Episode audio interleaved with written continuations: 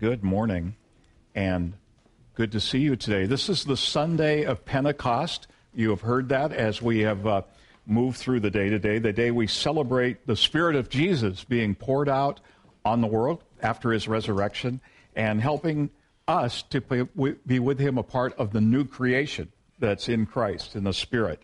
Um, and I, I, think it's interesting. Want to talk for a second about how we arrive at the scriptures we use to teach on different weeks.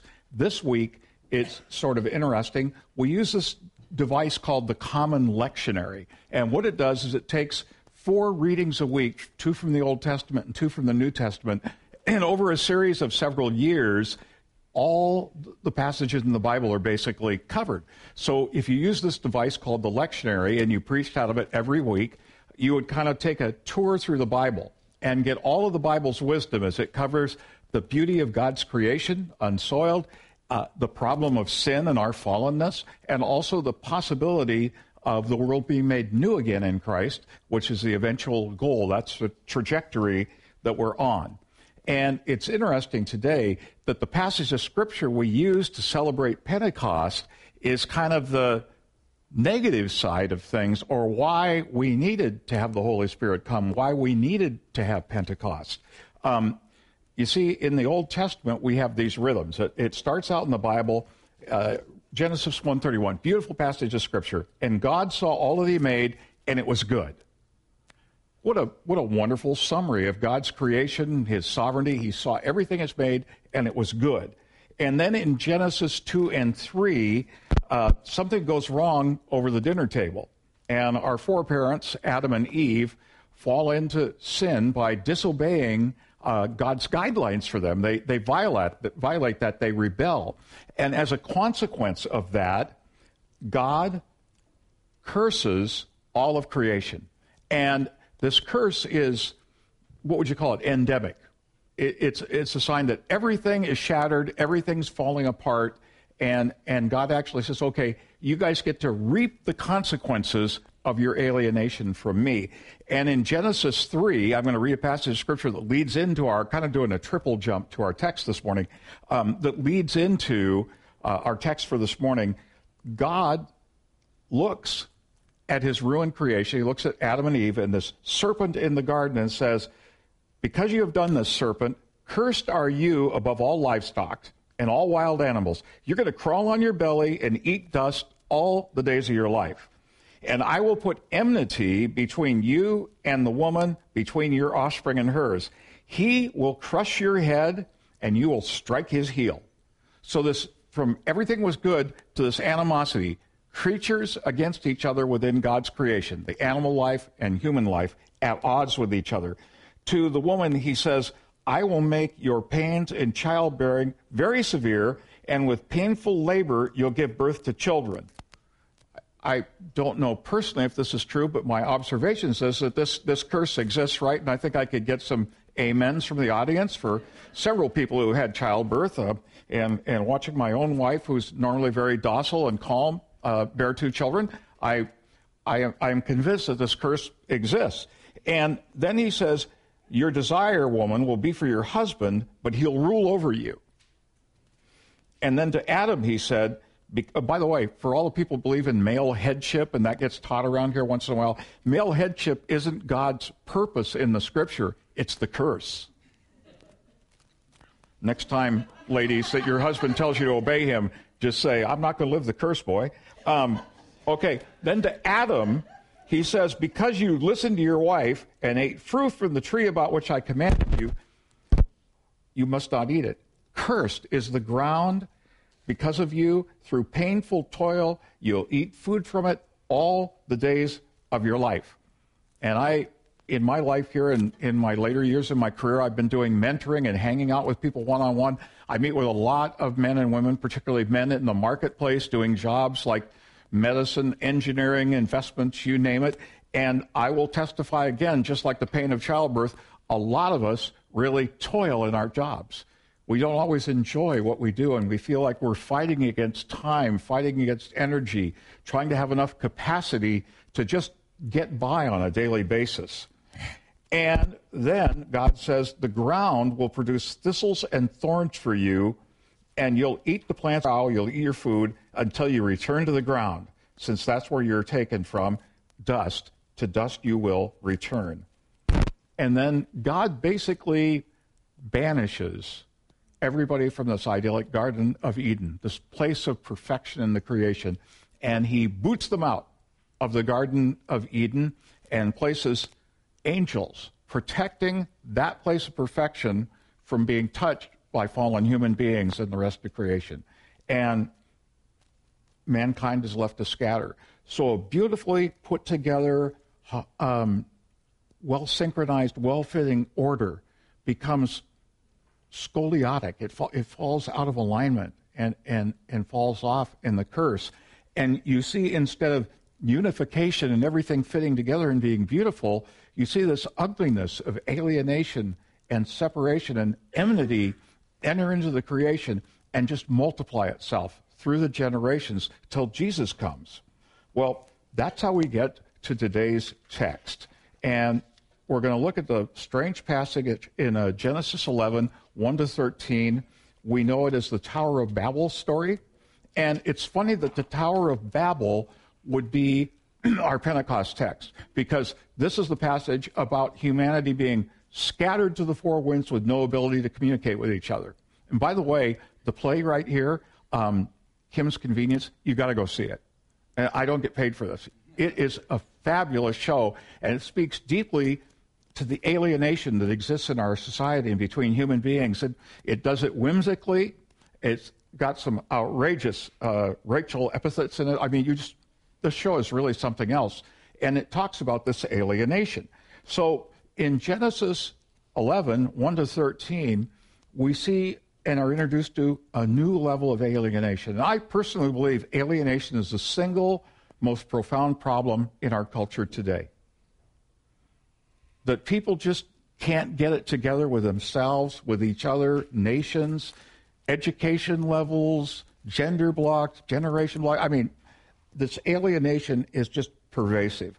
And, and here you see God sort of nailing that down with the, another curse on humanity for its attempt to shirk God and for humanity to usurp God's role as creator, king, and Lord.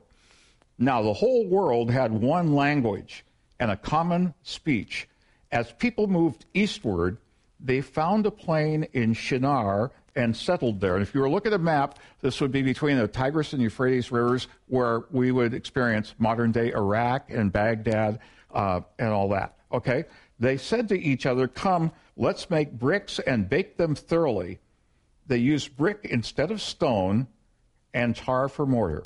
Then they said, Come, let us build ourselves a city with a tower that reaches to the heavens, so that when we make a name for ourselves, we won't be scattered over the face of the whole earth. But the Lord came down to see the city and the tower the people were building. And the Lord said, If as one people speaking the same language they've begun to do this, then nothing will be impossible for them. Come, let us go down and confuse their language so they won't understand each other. So, built into this text is God's knowledge that if given the chance, humanity would take God's place. Mark, would you hand me that cup of water there? Um, sorry. You might all partake. Mm. Thank you. The Lord said, If as one people speaking the same language they've begun to do this, nothing will stop them. Come, let us go down and confuse their language so that they won't understand each other. So the Lord scattered them from there all over the earth, and they stopped building the city. That's why it was called Babel or Babel, because the Lord confused the language of the people of the world, and from there the Lord scattered them over the face of the earth. So this disordered state spreads further, deeper, and looks more impossible all the way along. And what we see here is a confused, scattered, and tattered creation and social fabric. And, and what we see is these widening gaps between people. You have language gaps, you have understanding gaps, you have income gaps, gender gaps, generation gaps, educational gaps, social and political gaps that are almost impossible. And I, I know just a few weeks ago, Nancy and I were on a, a extended week vacation in Washington D.C. over Memorial Day, and the the alienation was you know there were protests for this, protests for the other thing, hundred thousand motorcycle ridings riding through the city complain uh, as a statement about veterans' rights. Uh, a just just claim they're making, but but a somewhat militant ride saying take care of our veterans, and all this social tensions just kind of loaded up there and we're walking through the through the mall and there's a din of, of noise in the national mall people speaking all different languages and all these different interests expressed. And it was fairly um, nancy described it as cacophonous. Just this annoying level of noise that didn't make sense and was really hard to cope with. And i think when we look at these ancient stories of the scripture they tell us a lot about how we got where we are and the mess we're in, and they set up the need for salvation. They set up the need for repair. Creation is ruined. Human lives are ruined. People cannot get along. Wives long for their husbands. Their husbands don't have time with them. Honey, I don't have time to pay attention. I'm making a living. Wives are, you know, pain in childbirth and, and these different things. And they are, they are symbols of a tension and a, and a falling apart of the blessed order and unity of things as they ought to be. And what we see in these stories is the inability of human beings to close the gaps that exist between them. It's a very, very troubling state. And if you read the newspaper, if you watch liberal, conservative, in the middle of the road, foreign television news services like the BBC or Reuters, it's the same picture over and over again.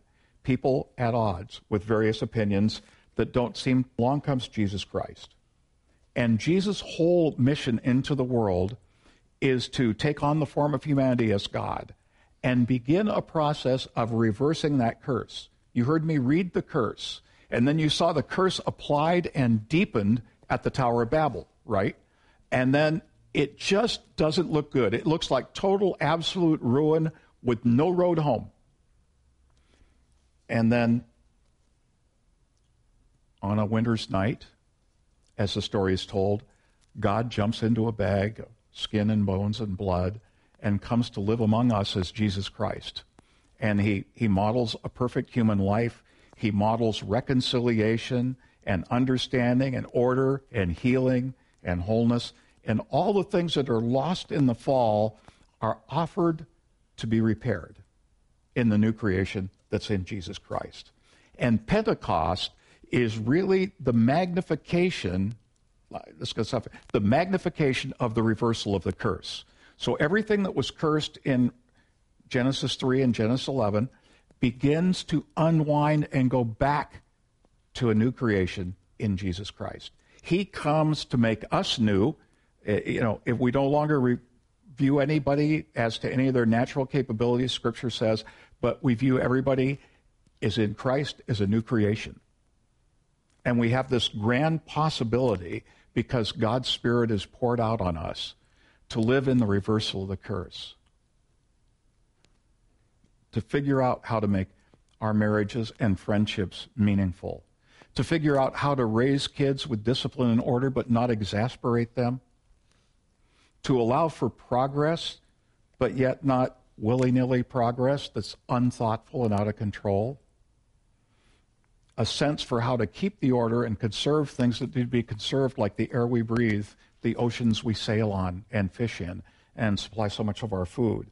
And Jesus comes to get this new world going, and it's centered around Him. And Jesus offers a new way forward because of his life, his death, his resurrection on the cross, and then his spirit being poured out on us. And when Jesus said, I'm going to go to heaven, I'm going to prepare a place for you, and I'm going to pour out my spirit, and my spirit's going to empower you to do great things. My spirit's going to give you compassion, understanding, the ability to reconcile differences that you've never known before. And we don't have to continue to live in this curse we have the opportunity to live in the new creation. And this day of outpouring says a couple things to me. One, Jesus calls us to engage our world in a new way. I, I can't tell you how to do this. The, this message today isn't like, here's a teaching tool on five ways how to not be alienated, because I don't think that can happen. But it does offer us a worldview that's different and positive and constructive. And I, I see it in play. I'm married to somebody that does this really, really well. I vocalize something of the curse, and my wonderful companion will come back and say to me, but maybe this. And it's always the other side of that story that's full of possibility and hope and turnarounds. And I love that. It annoys me too. Um, but I love it. And, and so, a couple of things here. First of all, make Jesus the big deal. Okay? Go ahead and share with me what your political view is. Talk to me about your view of race and opportunity and all those things in our world. Go ahead. Have your opinion. But also do this be willing to agree that Jesus is bigger and Jesus is better than any of those views and opinions that we have. We don't have to live in the little box that constitutes our sensibilities. We are set free by the gospel to live in Jesus' box, which is beautiful and wonderful and spacious, and everybody fit potentially. It's really cool. And we get to participate in that. So, first thing I always is we need to secure our identity in Jesus Christ. As a follower of Jesus, what makes you tick? The fact that you're a Democrat, a socialist, a Republican, or the fact that you belong to Jesus and you're a part of his family? And that you're willing to place him in a central spot that takes precedent over those other issues and sensibilities and worldviews and makes them stand at attention to Jesus and turn our backs on our, our faithless acts of alienation, separation, and holding others at bay or setting ourselves up as better than someone else or superior in our views of society and the world. And so, a couple things I'd say here is own your places of alienation. I have a ton of those that I see.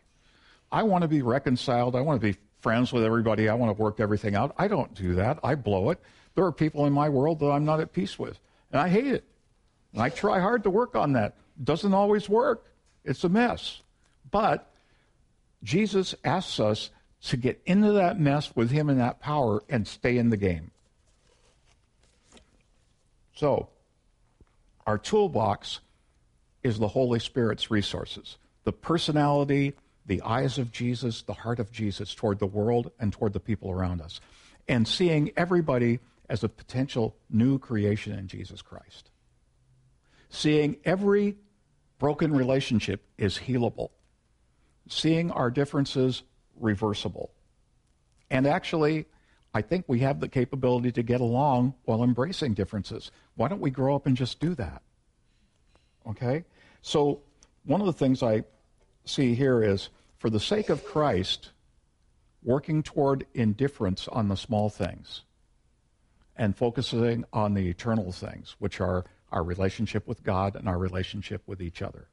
10,000 years from now, what will matter?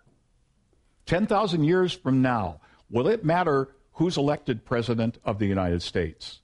10,000 years from now, will it matter what our country's relationship is? There's countries and with Russia or China or North Korea.